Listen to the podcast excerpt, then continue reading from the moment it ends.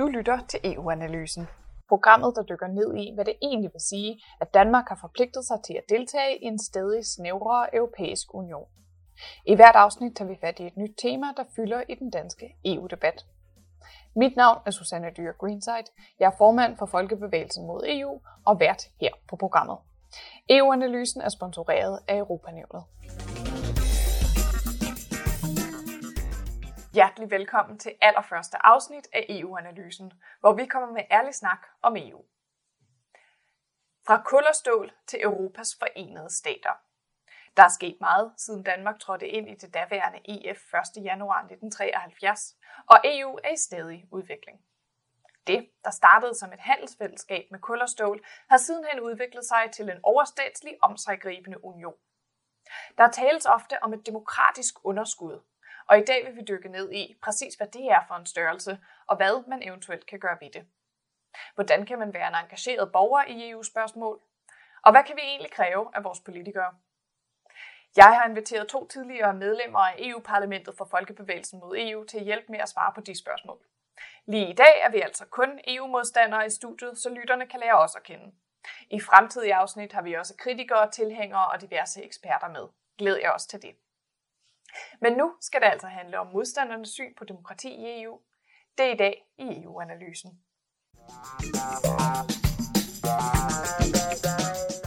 Min allerførste gæst er Lis Jensen, medlem af Regionrådet i Region Nordjylland og pensioneret socialrådgiver. Vi har valgt Lis som første gæst, fordi hun så smukt repræsenterer folkebevægelsens sjæl. Lis er altid både engageret og velovervejet. Hun sad i EU-parlamentet for Folkebevægelsen i 90'erne og er nu aktiv der, hvor hun startede, nemlig i sin lokalkomité. Velkommen til, Lis. Tak skal du have. Lis, vil du ikke starte med at fortælle lidt om byen, du kommer fra? Jo, det vil jeg gerne. Kås, det er en lille lille by oppe i Vendsyssel, 10 km fra Vesterhavet.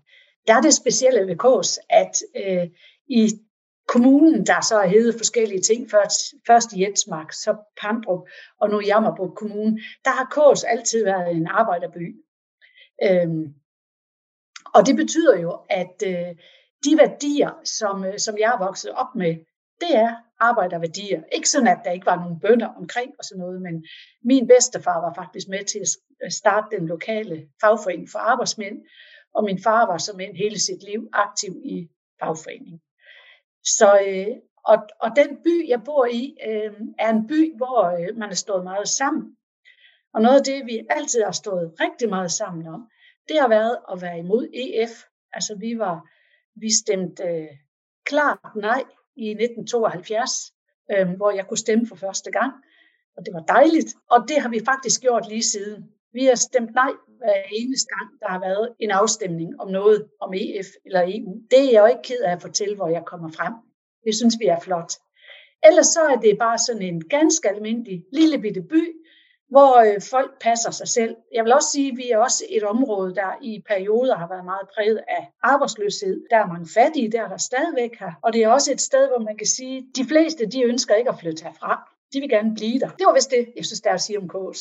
Dejlig by. Du har jo været med i Folkebevægelsen helt fra start, fra 1972. Øh, Hvorfor var du egentlig modstander det, af EF dengang? Altså, jeg var slet, slet ikke i tvivl om, at jeg ville være imod det foretagende. Det var jo faktisk sådan, at jeg kommer fra et hjem, hvor vi altid har diskuteret rigtig meget politik. Jeg har tre søstre, og jeg er jo helt klart den, der altid har været mest politisk interesseret og engageret men mine andre søstre har også.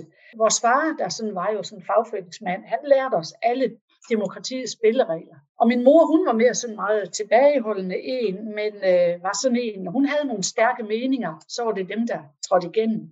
Og lige præcis spørgsmålet om EF-medlemskab. Min far var dengang socialdemokrat, og det at Anker Jørgensen, der var arbejdsmændenes fagforeningsformand på forbundsplan på det tidspunkt. Han anbefalede at stemme ja. Det gjorde min far også, og det fortrød jeg. Men vi diskuterede simpelthen derhjemme, så det fløjtede, for min mor hun var klar modstander. Og det, der gjorde, at jeg var helt sikker på, at første gang jeg skulle bruge min stemmeret, øh, vi skulle stemme 2. oktober, og jeg var blevet 20, som valgretsalderen jo var dengang, det var jeg blevet 6. juli samme år. Det gjorde jo altså, at, øh, at jeg selvfølgelig tænkte, at det her det skal jeg sætte mig grundigt ind i. Der var øh, nogle væsentlige ting, der for mig var helt afgørende. Det er selvfølgelig det der med, jamen skal Danmark give sin ret til selv at bestemme over vigtige, fundamentale ting til et overnationalt sted ude i Europa et eller andet sted. Det var nok det allervæsentligste. For mig ville det altid være de store kapitalinteresser, der ville være de dominerende. Altså man snakkede jo om, at det skulle være et stort fælles marked for at kunne i virkeligheden tjene så meget som muligt. Handel i sig selv er der jo ikke noget galt i, men det, der er galt, og det synes jeg allerede, det var dengang, det var på bekostning af et eller andet. Fordi hvis man afgiver sin ret til selv at bestemme, og det kan være, at det er løn og arbejdsvilkår, som er jo noget, arbejdsmarkedets parter i Danmark øh, har taget sig af, det kan være lovmæssige ting, som Folketinget tager sig af. Det kan være ting, som daværende amtsråd og kommunalbestyrelser skulle tage sig af. Jo flere beslutninger man flytter væk fra Danmark, jo mindre bliver der jo i virkeligheden øh, at bestemme i landet.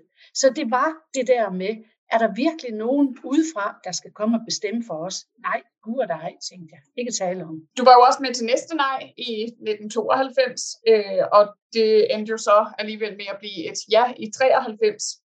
Vil du ikke forklare det, af os, der ikke var med dengang? Hvorfor blev det et nej til EU i 92, og hvorfor er vi så med i dag? Hvad skete der egentlig? Jeg vil sige, at i 92 var en fantastisk valgkamp. Altså det er, der, der var der virkelig rigtig god gang i den folkelige modstandsbevægelse mod EF og EU. Det var, det var fantastisk at opleve, at, at mennesker, der ikke tidligere havde engageret sig, pludselig gjorde det. Kunne jeg selv se i, i mit lille bitte lokalområde, hvor jeg jo starter med at fortælle, at, at vi altid har stemt imod, men der har selvfølgelig også været tilhængere. Men det var snart ligegyldigt, hvor jeg bevægede mig hen. Det kunne være præsten, det kunne være den lokale købmand, slagteren, det er oplagt. De har altid været modstandere, og du ved, bageren har også, og sådan på den måde. Men, men jeg mærkede virkelig, at her var der tale om, at det, det, det bliver til for meget. Jeg vil også sige, at i mit arbejde som socialrådgiver, og det har været i fagbevægelsen øh, siden jeg er uddannet i øh, 77, jeg flyttede tilbage til Aalborg den 30. april og tog til 1. maj demonstrationen, og inden 1. maj var over, der havde jeg fået arbejde som socialrådgiver i fagbevægelsen. Jeg har aldrig lagt skjul på, hvad jeg står for politisk, øh, og bestemt ikke i forhold til EU-spørgsmål. Jeg har altid gerne vil have en øh, rask diskussion i gang om det, og det er der heller ikke nogen, der har haft noget imod. Tværtimod synes jeg, det har været godt. Øh, jeg husker her i Kås, i den lokale fagforening, der var der nogle studerende fra AUC, der lavede en rigtig flot avis, hvor temaet blev Hvorfor, øh, hvorfor er I sådan modstander af det projekt? Vil I ikke samarbejde her omkring og sådan noget? Og det var fantastisk, fordi det var, det var nogle af dem, hvor jeg tænkte, det var lige godt utroligt, fordi jeg troede, at de var mere tilhængere af EU, men nej, det var de ikke. Så der blev virkelig skabt en bevægelse, der sagde spar to. Det var fantastisk at være med til. Jeg, jeg glemmer ikke den der fornemmelse, og det var jo faktisk så meget, at lige præcis der havde vi så stort et nej på det afstemningssted, hvor vi altid har stemt, altså i Kås forsamlingshus, øh, der gjorde, at hele Fjerslevkredsen faktisk endte med at stemme nej. Det var sejt. Det var, det var fantastisk at møde. Også sådan nogen, jeg havde kendt fra barn, og nogle gamle skolekammerater, der stadigvæk var landmænd og sådan noget, øh, der sagde, nej, nu står vi af, nu går det for vidt, nu vil vi ikke være med længere. Hvordan var det så at opleve i 93, at øh, I lige pludselig skulle stemme igen? Jamen, det var, det var, det var et slag i ansigtet. Og det var jo lige præcis vi har stemt, og når I får et resultat, I ikke kan lide, så tager vi en tur mere. Altså det er noget af demokratiets virkelig grimmeste ansigt, når sådan noget kan finde sted, synes jeg. De siger jo hele tiden, tilhængerne af EU, at både tilhængere og modstandere, vi har lige vilkår. Vi har lige ret. Vi lever i et land, hvor der er ytringsfrihed. Ja, men der er altså nogen, der har bedre muligheder, både for at betale dyre annoncer og købe sig ind med forskellige former for, øh, for indflydelse. Og det gør de jo så. Og, og her var der bare satset. Altså jeg husker, vi lavede i vores lokale øh, avis, der lavede vi sådan en dobbeltside med stribevis af mennesker. Der gav, altså vi sagde, at det er fra en tier og op efter. Ikke? Øh, så vi er med til at betale annoncen. Og jeg skal da lige lov for, at jeg har nævnt, at det ikke er de rigeste, der bor i mit område, men jeg skal lige love for, at folk de rystede op med penge. Og så følte de sig virkelig bare trådt rigtig grundigt under foden. Altså, og det gjorde vi. Det var sådan noget svineri. Og man kunne jo så sige, jamen så står der 1-1, så tager vi en tur mere. Men nej, nu fik de deres ret. Så blev det, som det blev. Ej, det var skrækkeligt. Jeg synes, det er en kæmpe demokratisk øh, brøler, der blev gjort der. Jeg, jeg, jeg synes, de må, de må have det dårligt, de mennesker, der fik det trumfet igennem, fordi det var jo den måde, det skete på. Det var det, og det betød jo så, at vi blev i EU, men det betød jo så også, at folkebevægelsen fortsat skulle stille op til EU-parlamentsvalg. Og det gjorde ja. du jo så i 1994, hvor du også blev valgt ind. Hvordan husker du din tid i EU-parlamentet? Jeg husker den jo som, øh, som en, en hård tid. Og, og det vil jeg sige på den måde, at, øh, at jeg blev socialrådgiver med arbejde i fagbevægelsen. Det var et ønskejob for mig. Det var lidt at få rykket tæppet væk pludselig at vide, nu skal du i EU-parlamentet. Så derfor var det simpelthen for mig den største foræring, at jeg samtidig i den mindste afdeling, jeg var, det var SID Bro, der sagde, kunne vi ikke lave en aftale ligesom, at du stadigvæk kommer her fredag formiddag. Og de fredage, hvor der er noget i EU, der er du selvfølgelig afsted. Og det gjorde vi. Så jeg beholdt mit fodfæste med begge mine små fødder plantet i fagbevægelsen i Nordjylland. Det var noget ved. Det at være i EU-parlamentet for sådan en som mig, der er det fuldstændig afgørende, at mit bagland er i orden. Og mit bagland, det var på mange måder rigtig, rigtig lokalt. Det siger sig selv, når jeg kommer fra sådan en nejby. Men det var også meget bredt funderet. Altså jeg ved, at flere kristlige bakkede mig op, selvfølgelig fordi de også var meget skeptiske i forhold til EU. Men ellers var mit bagland helt klart fagbevægelsen og fagbevægelsens medlemmer. Og det, der var så afgørende for mig, det var, jeg deltog i alle de ting, jeg skulle i EU-systemet. Men det vigtigste for mig, det var at komme hjem og ud og fortælle om, hvad der sker i EU-systemet. Fordi det er det, jeg altid synes, vi mangler. Der er ingen gennemsigtighed. Der var der ikke dengang, det er der ikke nu. Det er faktisk for mig at se blevet meget, meget værre. Altså, jeg havde ikke klaret det uden et stærkt bagland, og jeg glemmer helt min familie. Det er en stor fejl, fordi jeg er jo sådan en, hvis det ikke fungerer, så fungerer jeg skal heller ikke. Det kan jeg ikke. Og jeg skal have det så, jeg kan leve det fuldt ud. Og det synes jeg godt, jeg kunne. Altså, jeg synes, det var en hård tid, men for Søren, der var der også der var også gode ting ved det. Jeg har to børn, og fik at vide af den lokale skoleinspektør, du tager dem med alt det, du orker. Tag dem der ud af skolen. Så det gjorde jeg da. De har mange gode historier fra det EU-parlament, og synes, det var, det var da ret sejt. Men ellers vil jeg sige, øh, med hvordan min tid var i EU-parlamentet, det var på mange måder søvdo, synes jeg. Altså det der, når man er meget snakkende, som jeg altid har været, så er det jo pseudo at få at vide, i dag der er der noget, der lige præcis er vigtigt for dig, altså i den gruppe, som vi to fra Folkebevægelsen og de to fra Junibevægelsen. Altså vi fire danskere var sammen med nogle franske og nogle hollændere og en enkelt irer fra Nordirland. Jeg tror, vi var 15, som jeg husker det, i vores gruppe. Og så får at vide, det er et vigtigt område. Du sidder i det, der hedder beskæftigelsesudvalg. I dag er det dig, der må få et halvt minut. De fleste siger, at det passer dig ikke. Det er der ikke noget med diskussion og demokrati at gøre. Nej, det har det godt nok ikke. Og hvis man kunne aflede den, der var ordstyr i parlamentet, det var sådan, det formandskab, det gik sådan på skift, kunne man aflede dem lidt, så de lige glemte at slukke for det der ur, man kunne se 1, 2, 3, 4, der er godt nok, man skal sige, snak hurtigt for at nå 30. Jeg havde engang halvandet minut.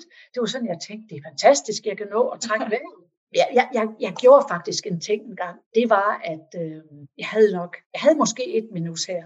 Men, men det var jo en vældig plan. Der blev der jo lavet utallige af, også der tilbage i 90'erne, utallige planer for, hvordan man kunne gå ind og ensret, for eksempel sygedagpengesystemet, pensionssystemer, revalideringssystemer.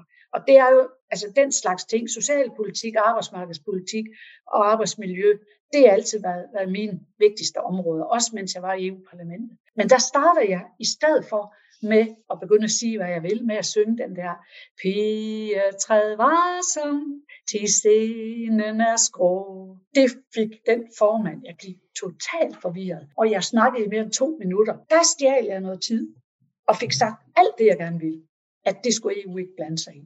Selvfølgelig skal jeg heller ikke undervurdere, at man er sammen med mennesker fra mange dele af Europa. Følge sådan på kryds og tværs. Jeg kan godt lide at møde mennesker. Der var nok specielt nogle grækere og nogle irer, som jeg var rigtig gode venner med. Og så i øvrigt af, af, af danskere, der har jeg også lyst til at nævne, at den jeg sådan havde det rigtig, rigtig hyggeligt med, det havde jeg med Ole Krav, min makker, men det havde jeg altså også med Karin Ries Jørgensen fra Venstre. Vi, øh, vi to, vi gik rigtig godt i spænd. Vi havde det rigtig hyggeligt, og det ved jeg også, Karin synes, vi havde. Når jeg nu jeg snakker bagland, så har jeg slet ikke nævnt folkebevægelsen, for det siger jo sig selv, at det er det allervigtigste bagland for mig, mens jeg var der. og det var jo også derfor, jeg synes, det var så vigtigt med de forskellige møder, jeg deltog i hjemme. Jeg lærte på et tidspunkt at sige, jeg kan ikke gøre alle i folkebevægelsen, eller fagbevægelsen, eller hvor jeg kommer fra, eller nogen. Jeg kan ikke gøre alle tilfreds på én gang. Så må jeg ligesom vælge at sige, hvad er vigtigst for mig selv. Og så tro, at det er det rigtige. Og så kun dem, der sådan var tættest på mig, kunne sige, ah, det er ikke sikkert, det er så smart endda. Vil du lige uddybe en lille smule mere, hvordan du oplevede demokratiet dernede? Altså i hvor høj grad følte du, at du sådan kunne varetage de baglandsinteresser? Det er ikke ret let. Altså, jeg fik jo også nogle henvendelser fra nogle forskellige foreninger, der sagde, kunne du ikke lige, fordi ah, så let er det ikke. Vel? Og jeg vil også sige, at nogle af de der øh, lobbyist-tilbud, der kommer, det er knap så, øh, så til forladeligt, når der dukker en israeler op, at øh, jeg skal gå ind og tale øh, Israels sag i forhold til EU. Og for mig at se, der har det intet med demokrati at gøre overhovedet. Jeg hører til dem, der siger, at vi skal samarbejde, og det skal vi på kryds og tværs med hele verden. Altså, der er ingen, der har sagt det bedre end den Ibs Bang Olsen plakat, som Folkebevægelsen har flere af, og som vi også har op i vores genbrugsbutik. Vi siger ja til verden og nej til EU og EF. Folkebevægelsen må aldrig blive dem, der lukker sig ind i en osteklok og siger, at vi klarer os selv. Nej, vi skal netop samarbejde. Vi skal samarbejde med brede dele, og vi skal samarbejde med hele verden. Verden er jo større end EU, og det ved vi, den er. Og forsøg at bilde os ind, at det er et demokratisk foretagende. Det har ikke noget med demokrati at gøre. Altså for mig, der er det kapitalinteresser, der styrer, hvad der skal være i EU. Altså når vi for eksempel kan sige, at øh, sundhedsinteresser, miljø, klimainteresser, alt skal underordnes hensynet til EU's konkurrenceevne. Og det er jo sådan, det er. I 86, hvor der var en folkeafstemning om den fri bevægelighed for arbejdskraft, tjenesteydelser, varer og kapital, ja, der man, der man besluttede at skulle have en folkeafstemning om det, og det desværre blev til et ja, begyndte det for mig at se at gå virkelig galt.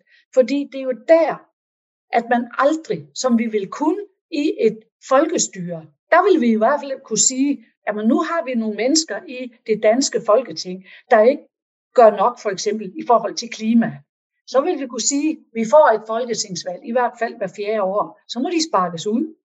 Men det er ikke sådan, tingene fungerer i EU-systemet. Det er slet ikke sådan, tingene fungerer.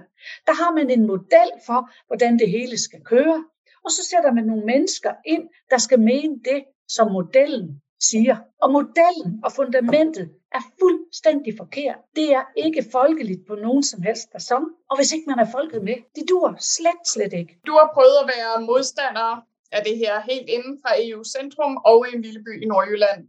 Ja. Hvad foretrækker du, og hvorfor? Jeg foretrækker simpelthen at være den der ægte EU-modstander i en lille by i Vendsyssel. Fordi det er det, jeg er.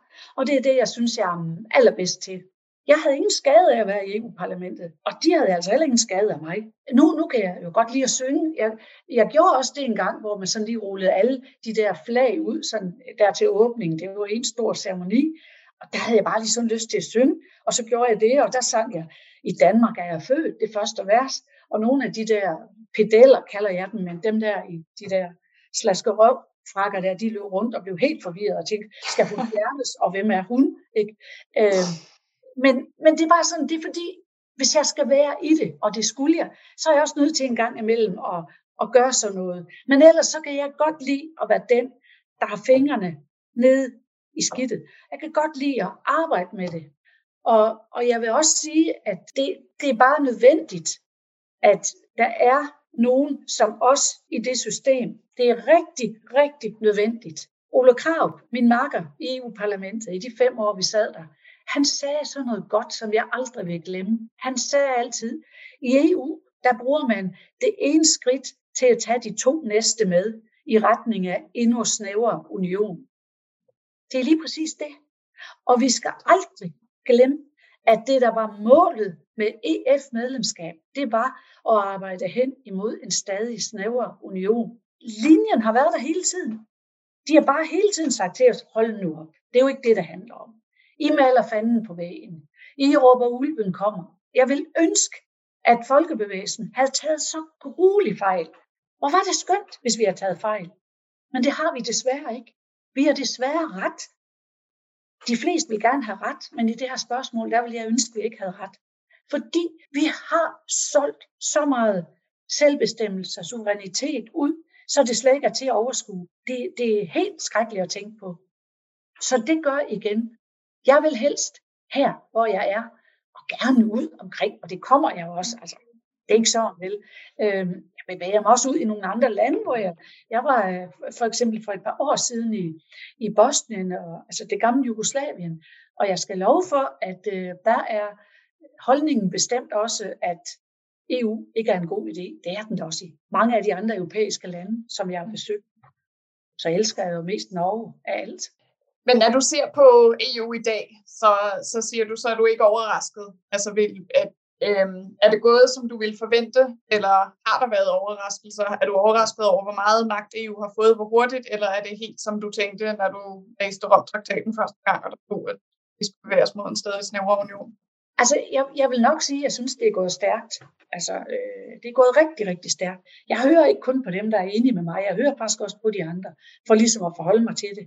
Men jeg vil nok sige, at, øh, at når jeg så selvfølgelig på det kraftigste har protesteret og sagt, der er en risiko for det og det, og så egentlig opleve, at det er gået værre, og at det er gået hurtigere, det er der, jeg mener, at jeg vil gerne, at vi har taget bare lidt fejl i hvert fald. Eller egentlig meget fejl. Det havde været dejligt. Men det er fordi, at al snak i forhold til EF og EU, vi har aldrig fået den fulde sandhed. Ivar Nørgaard har sagt på et tidspunkt, han var jo udenrigsminister, da Danmark blev medlem af EF. Det var aldrig blevet et ja, hvis danskerne havde fået den fulde sandhed. Så har vi aldrig meldt os ind i EF. Og der har jeg virkelig bare sådan, det har du fuldstændig ret i. Og vi fik aldrig den fulde sandhed. Og det gør vi stadigvæk ikke. Og det er rigtig, rigtig svært at gennemskue, hvad der sker i EU. Altså tag nogle ting, som man begynder. Det, man har sagt, som var det aller, aller, aller helligste, det var den fri forhandlingsret mellem arbejdsmarkedets parter om for eksempel løn. EU's mindsteløn, det er der lige på trapperne. Hvis det sker, hvad flere lande jo ønsker, det skal, så er jeg bare overbekræftet i, at det er det dummeste, Danmark har gjort, at melde sig i EF i sin tid. Fordi det var nemlig, som jeg startede med at sige til dig, det var det med arbejdsmarkedet. Det var det med, altså med den baggrund, jeg har, og derfor synes jeg, det var rigtig vigtigt. Det var den fri forhandlingsret. Det var alt, der vedrører arbejdsmiljø, arbejdsforhold, det er hele sundheds- socialpolitikken, klima, miljø og så selvbestemmelse. Det hele er til udsalg. Hele tiden. Og nogle ting, altså til udsalg i EU, sådan skal det forstås, jeg mener. Det er som om, at der ikke er noget, der ikke er for godt, fordi vi kan føre det rigtig langt ud. Men det, nu tager jeg mest de ting, som jeg synes, altså det jeg altid har været bedst til at argumentere for. For der er også hele, og ved du hvad, den største trussel for mig, det er nok egentlig, at der er alt for mange danskere, der ligesom bare trækker på skulderen og siger, og vi er nok nødt til at være med. Vi bliver bombarderet hver eneste dag. Hele tiden skal vi høre om, vi kan ikke klare det uden EU. Vi kan bare tage øh, coronakrise, som vi er i nu. Må ikke godt, vi kan sige, at øh, det ikke har været nogen stor succes det der såkaldt fælles corona-vaccine. Ja. ja, det har ikke været nogen stor succes, tværtimod. Øh, og, og, og der må ligesom være, hvor jeg virkelig savner, at den siddende statsminister, vi har, og det er så lige meget, om det er en socialdemokrat eller en borgerlig venstremand, konservativ eller hvad det måtte være, der er ingen forskel. Altså, øh, det er et problem. Det er virkelig et problem. Og stadigvæk vil jeg sige, at den EU-politik, som de danske EU-parlamentarikere fører i EU-parlamentet, men også de der tilhængerpartier fører i Folketinget, den er ikke i trit med den danske befolkning. Men det, der er sket, og det er noget af det allersværeste, for det er sket gradvist, stødt og sikkert desværre, det er, at mange føler ren afmagt. Tænker, det nytter ikke noget det her. Det er værre end at kæmpe mod vindmøller. Altså, jeg, jeg, jeg ved ikke, hvad sådan der skulle til for at give folk det der ekstra boost og sige, Gud nytter det. Det har vi set før, det gør. Det kan lade sig gøre. Vi skal bare stå sammen, og vi skal tro på det. Og, og det er det, jeg synes, der er vigtigt. Altså det er det, jeg gerne vil bruge tid på faktisk hver eneste dag. Jamen fortæl om det. Hvad, hvad er det, du, du er ude og gøre hver dag? Og hvis der nu er folk derude, der sidder og føler sig afmagtet, og det tror jeg, der er mange, der er. Øh, de, de eksempler, du nævner, er gode. Vaccineudrulling har været en katastrofe, men nu der er en sundhedsunion på vej. Vi fik at vide, at, at EU aldrig ville røre ved øh, arbejdsmarkedsparter ret til, ret til at øh, bestemme løn, og nu der er en mindsteløn på vej. Så mange føler afmagt. Hvad, hvad kan de gøre? Hvad kan en almindelig borger gøre ved det? der er det, jeg tror, at hver eneste gang vi oplever, det er igen EU, der er bremseklodsen her. Og det gør vi på mange måder. Jeg blev kontaktet i går for eksempel af en, øh, en øh, gruppe brugere af psykiatrien øh, i Nordjylland. Det de siger, det er, kan det virkelig være rigtigt, at de der 23 millioner, som vores region Nordjylland fik sidste år til psykiatrien, det var sådan nogle finanslovspenge, man gav rundt til alle regioner. Kan det virkelig være rigtigt, de ikke er blevet brugt, og nu går bare de, de går bare ned i regionens kasse? Ja, det kan faktisk desværre være rigtigt, fordi må jeg svare den? Danmark har jo sagt ja til at underlægge vores økonomiske politik. Budgetloven, der er en direkte afledet virkning af EU's finanspagt. Det er ikke noget, vi skal. Det er noget, vi ganske frivilligt gør, for de danskere har altid været dukse i EU og altid været foran. Den snak, jeg kan få med sådan en gruppe, det er, de siger, har det noget med EU at gøre, Lise? Ja, for høre her. Hvis det ikke havde noget med EU og finanspakten at gøre og budgetloven, så ville vi jo kunne have sagt i regionsrådet i Nordjylland, jamen de 23 millioner, man fik dem nemlig så sent, at de ikke kunne nå at blive omsat Altså man ikke kunne nå at finde nogle gode projekter til psykiatrien inden for år 2020. Så i stedet for at sige, men I må gerne tænke videre, og så bruge dem i 21.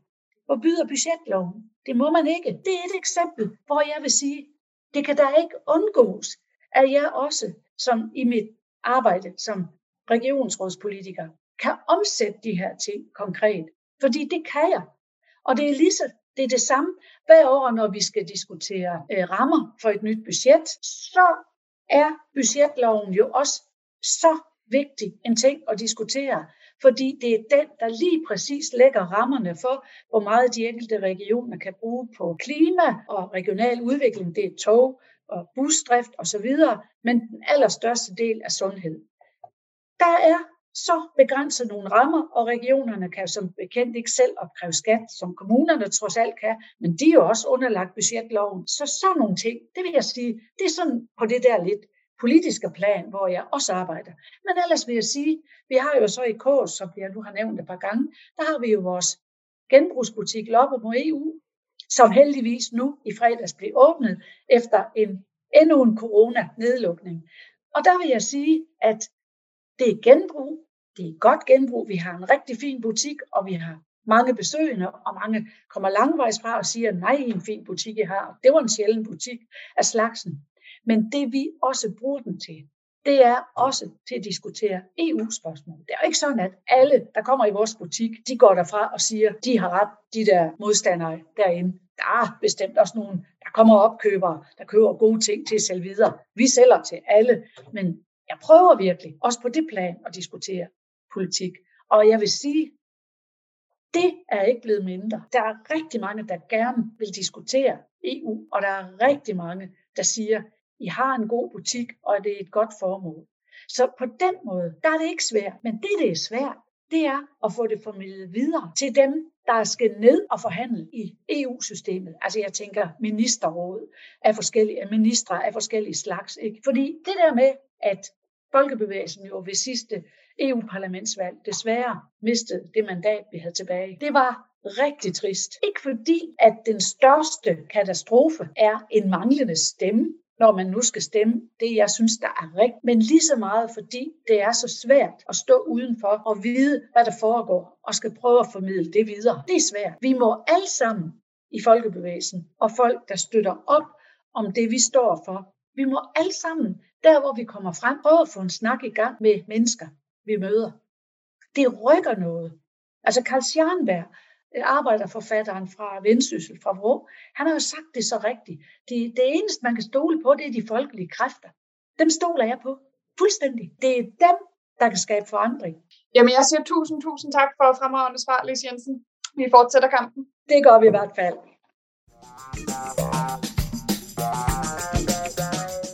Det var altså tidligere MEP'er Lis Jensen med sit syn på EU og hvordan man kan engagere sig i EU-debatten, også som almindelig borger. Nu skal vi høre fra en anden tidligere MEP'er, som er nuværende folketingsmedlem. Han vil fortælle om demokrati i EU set fra det ene og det andet parlament.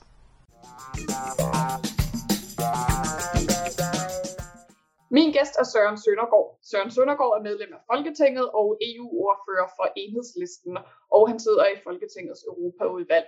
Derudover er Søren medlem af Folkebevægelsen mod EU og tidligere medlem af EU-parlamentet for netop Folkebevægelsen mod EU. Velkommen til, Søren. Tak. Søren, vil du starte med at fortælle, hvornår du selv blev EU-modstander? Men altså sådan på, på sådan det overordnede følelsesmæssige plan, så blev jeg det nok i 72 øh, hvor at øh, der var folkeafstemning om Danmarks øh, indmeldelse i øh, EU. Jeg var for ung til at stemme. Øh, jeg var ikke gammel i 1972, så, så jeg havde ikke selv mulighed for at være med til at afgøre det.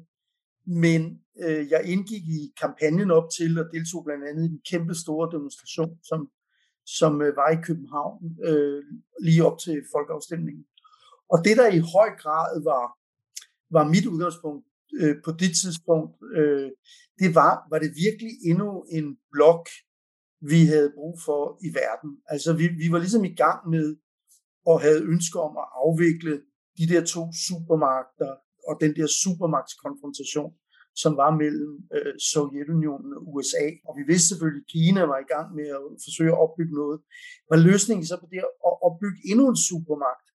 Eller var det i stedet for at, øh, at øh, satse meget mere på FN øh, og på et internationalt samarbejde, så i også det, at, at den supermagtsblok, man så ville opbygge i form af EU, at det var så på det tidspunkt jo suverænt de allerrigeste lande i verden. Ikke? Altså, øh, altså dengang var der ikke Østeuropa med, det kom senere, men, men det var øh, de rigeste lande, og det var jo en, en rig blok mod ligesom resten af verden. Jeg var jo øh, selvfølgelig ung og øh, ønskede simpelthen en anden udvikling for verden, og derfor så blev EU noget, jeg tog afstand fra. Så kan man så sige, at senere er der jo kommet flere ting til, og den mm. største forandring, det er jo frem for alt i, i 1986, ja.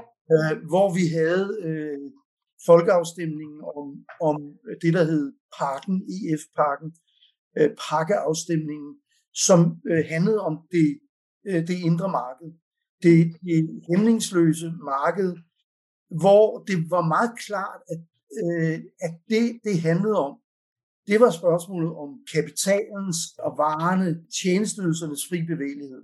Selvfølgelig også arbejdskraftens fri bevægelighed, men i den forstand, at arbejdskraften kunne få lov til at rejse derhen, hvor der var arbejde til den. Ikke? Hvor det andet, det var til gavn for nogen, så var arbejdskraftens fri bevægelighed jo lidt til skade for folk, fordi det var, man behøvede ikke at bygge fabrikken der, hvor folk var, man kunne få dem til at flytte et andet sted hen. Og hele den måde at se et europæisk samarbejde på, at det handlede om markedet, at det handlede om varer og tjenesteydelser, og at arbejdskraften også bare var en vare, som øh, kunne få lov at flytte sig derhen, hvor der var brug for den. Og der stort set ikke var nogen sociale garantier, og ikke var nogen rettigheder for lønmodtagerne.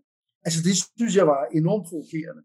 Så, så hvor jeg før ligesom havde været modstander ud fra sådan en overordnet verdenspolitisk øh, betragtning, så blev jeg det sådan ud fra en meget konkret, hvad pokker det her for noget i forhold til ganske almindelige øh, lønmodtagere. Og EU har jo også udviklet sig en del siden da, eller det er jo blevet til EU, kan man sige, fra, fra EF.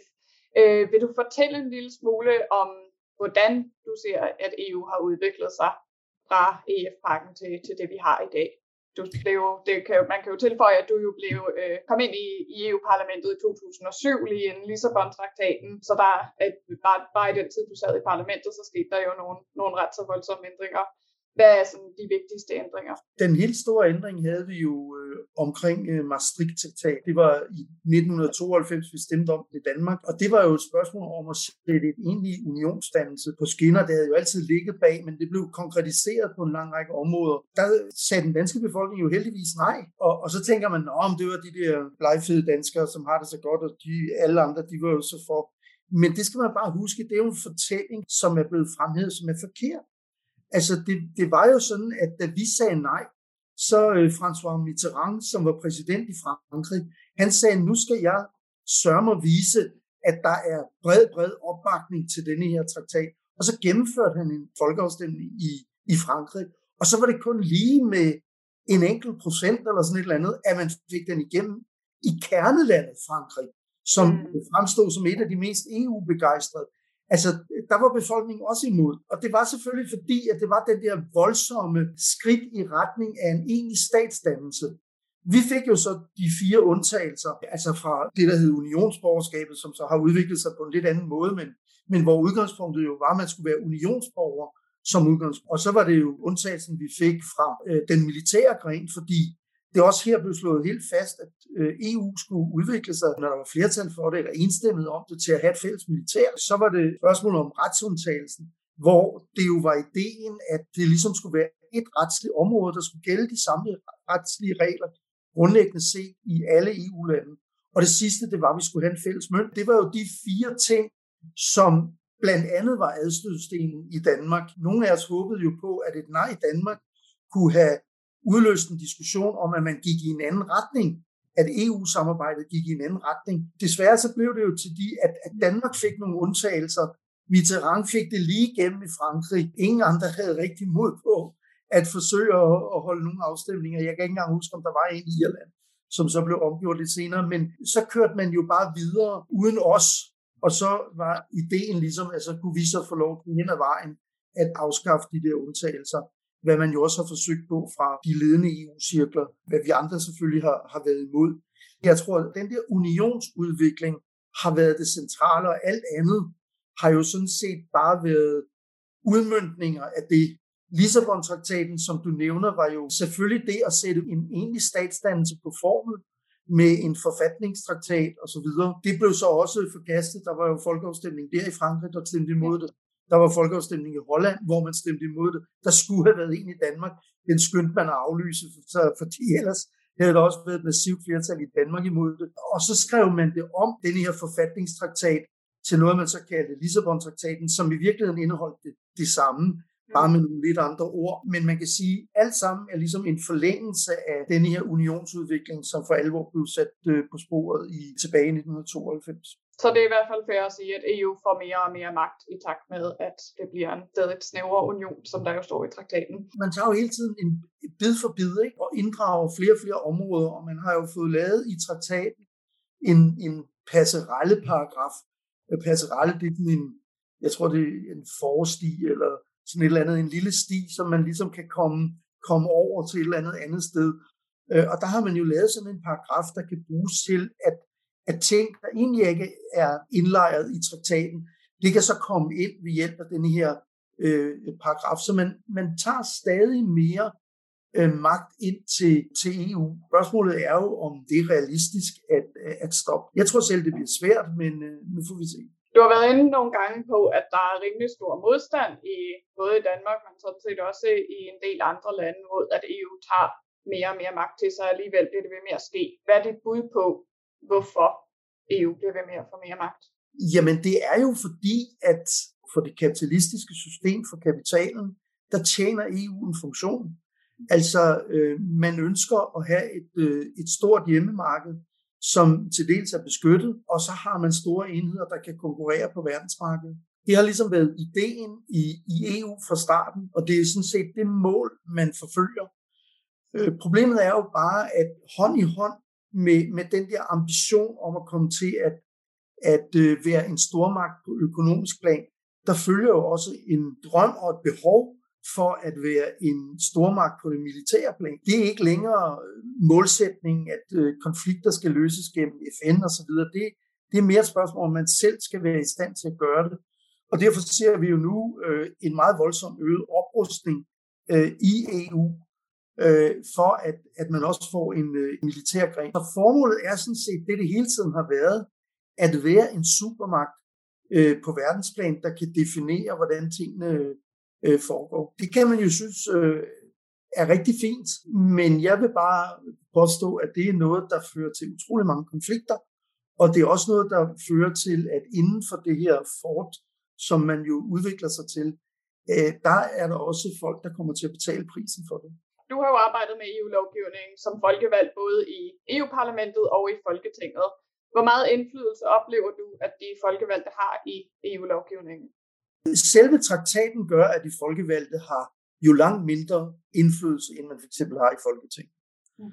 Altså i, i Folketinget siger man, at, at der er intet øh, over og intet ved siden af Folketinget. Det er ikke helt rigtigt, men, men som udgangspunkt, så kan man jo bare vedtage en lov i Folketinget, og så er det lov, og så gælder det.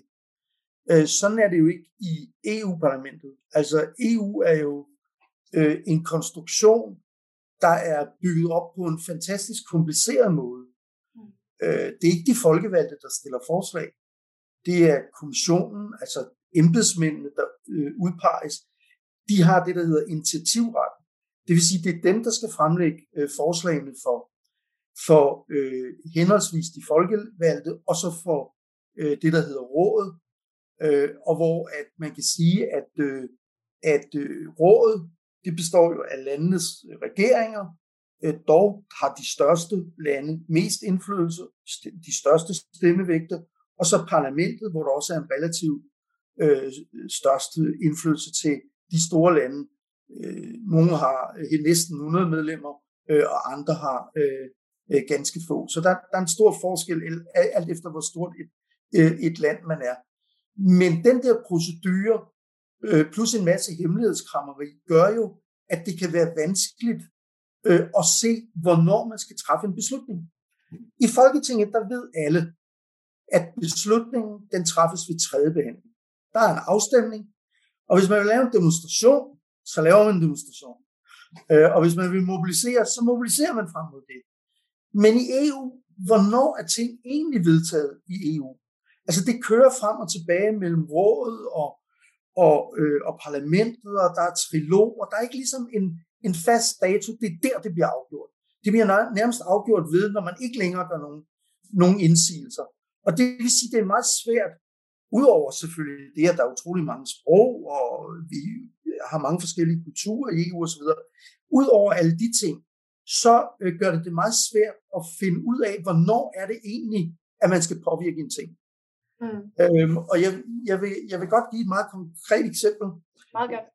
Da jeg var medlem af EU-parlamentet, så øh, finder jeg ud af, at øh, man er ved at vedtage en, et, øh, et lov i EU, der betyder, at, øh, at øh, man skal sløjfe øh, lørdagsudbringningen i Danmark af post. Og jeg synes jo, det var en enorm god sag. Ikke? Altså, Maren i kæret kan ikke længere få post fra børnebørnene lørdag. Øh, fordi nu skal det altså skæres ned på postudbringning. Øh, det var altså før internettet var helt så udbredt, som det er i dag. Mm. Øh, og øh, jeg ringer så til en journalist, som jeg havde god kontakt med, og jeg siger, nu skal du høre. Altså, der kommer et forslag om, at postudbringningen skal gøres dårligere, og det bliver tvunget igennem i alle lande, medmindre landene selv vil begynde at betale for det. Også altså, spændende sag. Det, det vil jeg godt skrive om. Hvornår bliver det så gennemført? Og så måtte jeg jo sige, ah, om 6-8 år bliver det her gennemført. Og så sagde han, ja, okay, meget spændende. Men kan du så ikke ringe der? Og det, det var jo interessant, men når det blev gennemført, så var det jo vedtaget otte år før. Altså det var nu, det blev vedtaget, men det var først langt senere, det blev gennemført. Og det vil sige, det der med at mobilisere en eller anden form for engagement er utrolig vanskeligt øh, i, i EU. Så derfor det demokratiske underskud øh, er meget svært, udover de strukturelle ting, der står i, i selve traktaten osv., så, så også den måde, processerne foregår på. Ikke? Og jeg tror, det var Ebbe Ræk som jo var med i folkebevægelsen i sin tid, som havde en fantastisk formulering, hvor han sagde, at et folkestyre uden folk, det er bare styre. Øh, og, og det er jo det, EU er. Det, det styrer, fordi folket er væk, og det bliver altså ikke kompenseret af, at man en gang ved femte år får lov til at stemme. Man kan jo bare... Når, når jeg, øh, jeg var jo i Folketinget også, før jeg kom i EU-parlamentet en periode, og, øh, og når jeg kom ned i bussen, så kom folk jo hen til mig og sagde, prøv, hvad med det der forslag, og de gamle på plejehjem, et eller andet, ikke? Altså meget konkret, så kunne man diskutere med dem.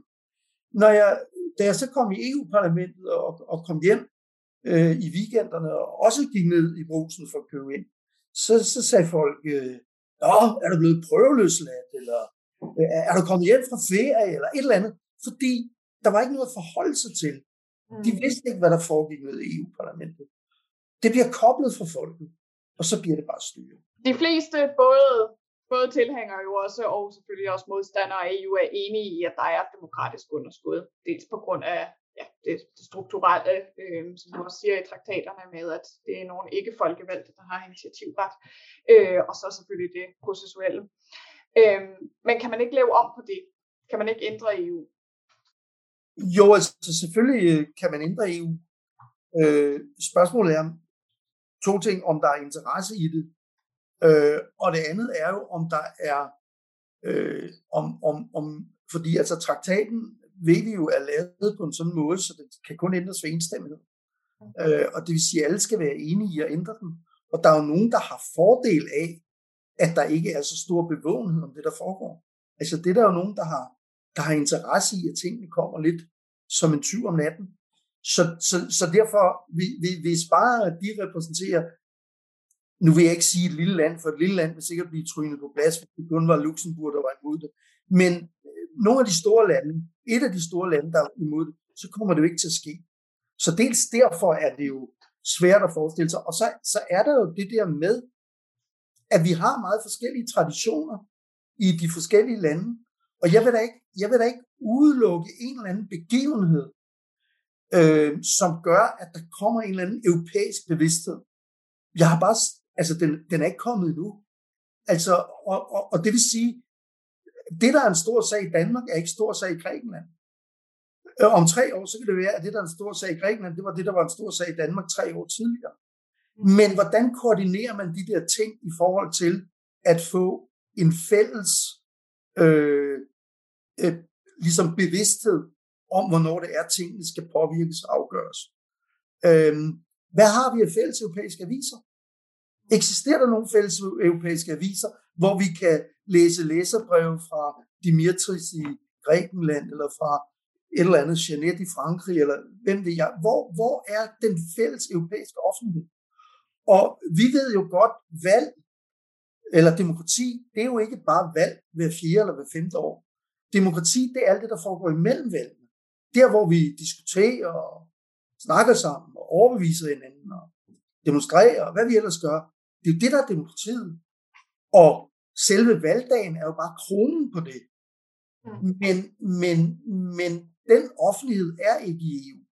Og dermed bliver det jo 27 offentligheder lagt ved siden af hinanden, som ikke rigtig er koordineret. Øh, og derfor tror jeg, at det bliver, det bliver, det bliver meget svært øh, at lave en, en, en, en, en demokratisk øh, udvikling i EU. Men jeg har det sådan, at øh, hvis, hvis man tror på det, så lad os skabe den offentlighed først. Altså, så lad os få de der fælles europæiske aviser. Lad os få den fælles europæiske diskussion. Når vi så har det okay, så kan vi snakke om, hvorvidt det er klogt, at EU har så meget magt. Men det man gør, det er jo den stik øh, omvendte vej. Bestemt. Så du tror ikke rigtigt på et demokratisk EU nu og her, i hvert fald ikke før vi har et, et folk? Kun på det formelle plan, ikke? Altså, at, at man stemmer, det er det jo så heller ikke helt, fordi en person har jo ikke én stemme. Mm. Altså, øh, så, så i den forstand er EU jo ikke demokratisk i en, i en klassisk forstand, men, men der er selvfølgelig nogle regler og sådan nogle ting i EU, der er demokratiske, men, men det er kun på det formelle plan. Du siger, at de folkevalgte ikke har særlig meget indflydelse i selve EU-lovgivningen. Påvirker EU også, hvordan de nationale folkevalgte kan lave lovgivning? Ja, og det er jo det, man oplever dagligt, selvom det ofte ikke bliver sagt. Altså, der er jo rigtig mange områder, hvor at, øh, at der er ting, vi ikke kan gøre, selvom der er stort flertal for det i Danmark. Øhm, altså, hvis vi bare skal tage sådan nogle, et, et par meget konkrete eksempler. Lange dyretransporter. Jeg tror, altså det kæmpe store flertal i den danske befolkning synes, at det er absurd, at dyr skal kunne transporteres i dagevis rundt omkring, til man finder det slagteri, hvor man kan øh, øh få den bedste pris. Øh, men det er jo fordi, at dyr i EU er en vare, øh, og så er det underlagt varens fri bevægelighed, og den kan man ikke røre ved. Den må vi for guds skyld ikke gribe ind overfor i de enkelte lande. Og derfor er vi tvunget til at acceptere dyreplageri. Og vi kan ikke vedtage en lov i Danmark. Nu kan Storbritannien, som jo har meldt sig ud af EU, de kan faktisk vedtage at stoppe de lange dyretransporter. Men det kan vi ikke vedtage i Danmark. Øhm, et andet eksempel er jo, er jo hele spørgsmålet om, om kemi i madvarer og i produkter osv., hvor at, at det er jo rigtig dårligt, at vi ikke kan få lov til for eksempel at sige, at der er ting, vi ikke vil have kemi øh, eller vi ikke vil have øh, bestemte typer af fødevarer, der er bearbejdet på en bestemt måde. Øh, jeg tror, at rigtig mange danskere går meget op, og det, det gør man jo også i andre lande, går op i fødevarer og, og, og vil gerne have de bedste, men det kan vi ikke få, fordi vi ikke kan få øh, lov til at sige, at vi kun vil have øh, øh, fødevarer, der opfylder den standard, vi ellers er enige om. Øh, og et sidste emne, emne, jeg vil nævne, det er selvfølgelig spørgsmål om social dumping. Altså, jeg, jeg tror, langt de fleste danskere synes, at det er helt fair, at der kommer folk fra udlandet til Danmark og arbejder. Ligesom at danskere kan tage til udlandet og arbejde. Altså, det manglede da bare altså gå på valsen. Jeg mener, det kender en hver håndværker da. Men det er jo noget helt andet, end at vi er tvunget til at acceptere social dumping. At vi er tvunget til at acceptere, at det er nogle andre regler end de danske regler, der gælder på det her område. Øh, øh, og at vi ikke kan sige velkommen til alle, der vil komme her og arbejde på de vilkår, vi har. Det, det, det er jo noget, EU bestemmer, at vi ikke kan. Og det er jo, det er jo sådan nogle meget, meget konkrete ting, hvor det ikke engang handler om, om øh, nogle vidt løftige drømme, men hvor det handler om, at et stort flertal af den danske befolkning ønsker øh, et ordentligt klima, ønsker øh, ordentlig dyrevelfærd, ønsker, der ikke skal være gift i produkterne, ønsker, der ikke skal være social dumping, men hvor vi ikke kan få lov at gøre øh, det nødvendige ved det på, på grund af EU. Og derfor har vi også i enhedslisten faktisk, først lavet vi en, en, en pjæse, der hed 50 gode forslag, som vi ikke må gennemføre for EU. Fordi vi gang på gang stødte på, at vi ville stille et forslag i Folketinget, der forbedrede forholdene for ganske almindelige danske borgere, og så fik vi at vide, det må I ikke stille, eller det kan I ikke stille, fordi det må man ikke for EU. Øh, og så begyndte vi at interessere os for det, så gik der jo sport i det. Nu har vi lige udgivet en pjæse, der hedder 50 yderligere gode forslag. Og lurer mig, altså nu er vi oppe på 100, men inden længe, så kommer der en, en tredje pjæse, alle gode gange tre, der hedder, så er vi altså oppe på 150 gode forslag, som man ikke kan gennemføre for EU. Ja, og det er godt nok tankevækkende, at, øh, at man kan finde så mange. Og, og jeg har godt læst øh, den, den første pjæse i hvert fald, jeg vil glæde mig til at læse den anden. Øhm, og jeg kan sige, det er jo ikke kun, som du siger, forslag, som, som kun enhedslisten mener. Der er masser af forslag, som man kunne, sagtens kunne samle et bredt flertal omkring. Øh, langdyretransporter, som du nævner, øh, udfæsning af salget af diesel- og benzinbiler, øh, som der jo også var flertal under allerede under den forrige regering. Øh, men det må vi ikke. Tusind tak for din tid. Det var så lidt. Således altså Søren Søndergaards take på EU. Tidligere mepper for Folkebevægelsen mod EU, Lis Jensen og Søren Søndergaard, har i dag gjort os klogere på, at EU er i konstant udvikling mod en stadigt snævrere union, hvor folket i ringe grad bliver hørt. Det demokratiske underskud har mange årsager. Dels begrænses de folkevalgte i EU og medlemslandenes magt af EU-traktaterne. Dels hersker der stor lukkethed omkring beslutningsprocesserne i EU, og endeligt er systemet enormt svært at ændre. Man kan heldigvis rette i enkelte praksiser og politikområder, men den overordnede udvikling, ja, den fortsætter. Og hvad betyder det så for os? Det skal resten af podcasten handle om. I næste afsnit dykker vi ned i euroen og hvordan den har påvirket dansk økonomi. Mine gæster der er tidligere folketingsmedlem Frank Dalgaard, DSU-formand Frederik Bad Nielsen og tidligere byrådsmedlem i Skive Kommune, Ditte Stavn. Det var alt for i dag. Tak fordi du lyttede med. Tak fordi du lyttede til EU-analysen, en podcast af Folkebevægelsen mod EU med støtte fra Europanævnet. Husk, at du kan finde alle tidligere og kommende afsnit på folkebevægelsen.dk, Spotify, iTunes og Podimo. Kunne du lide, hvad du hørte, så giv os gerne en anmeldelse på din foretrukne podcast-platform, for så hjælper du os andre med at finde vores podcast. Input til podcasten kan sendes til podcast Afsnittet er tilrettelagt og produceret af Dine Marie Gyllenberg og mig, Susanna Dyre Greenside. Vi lyttes ved næste gang.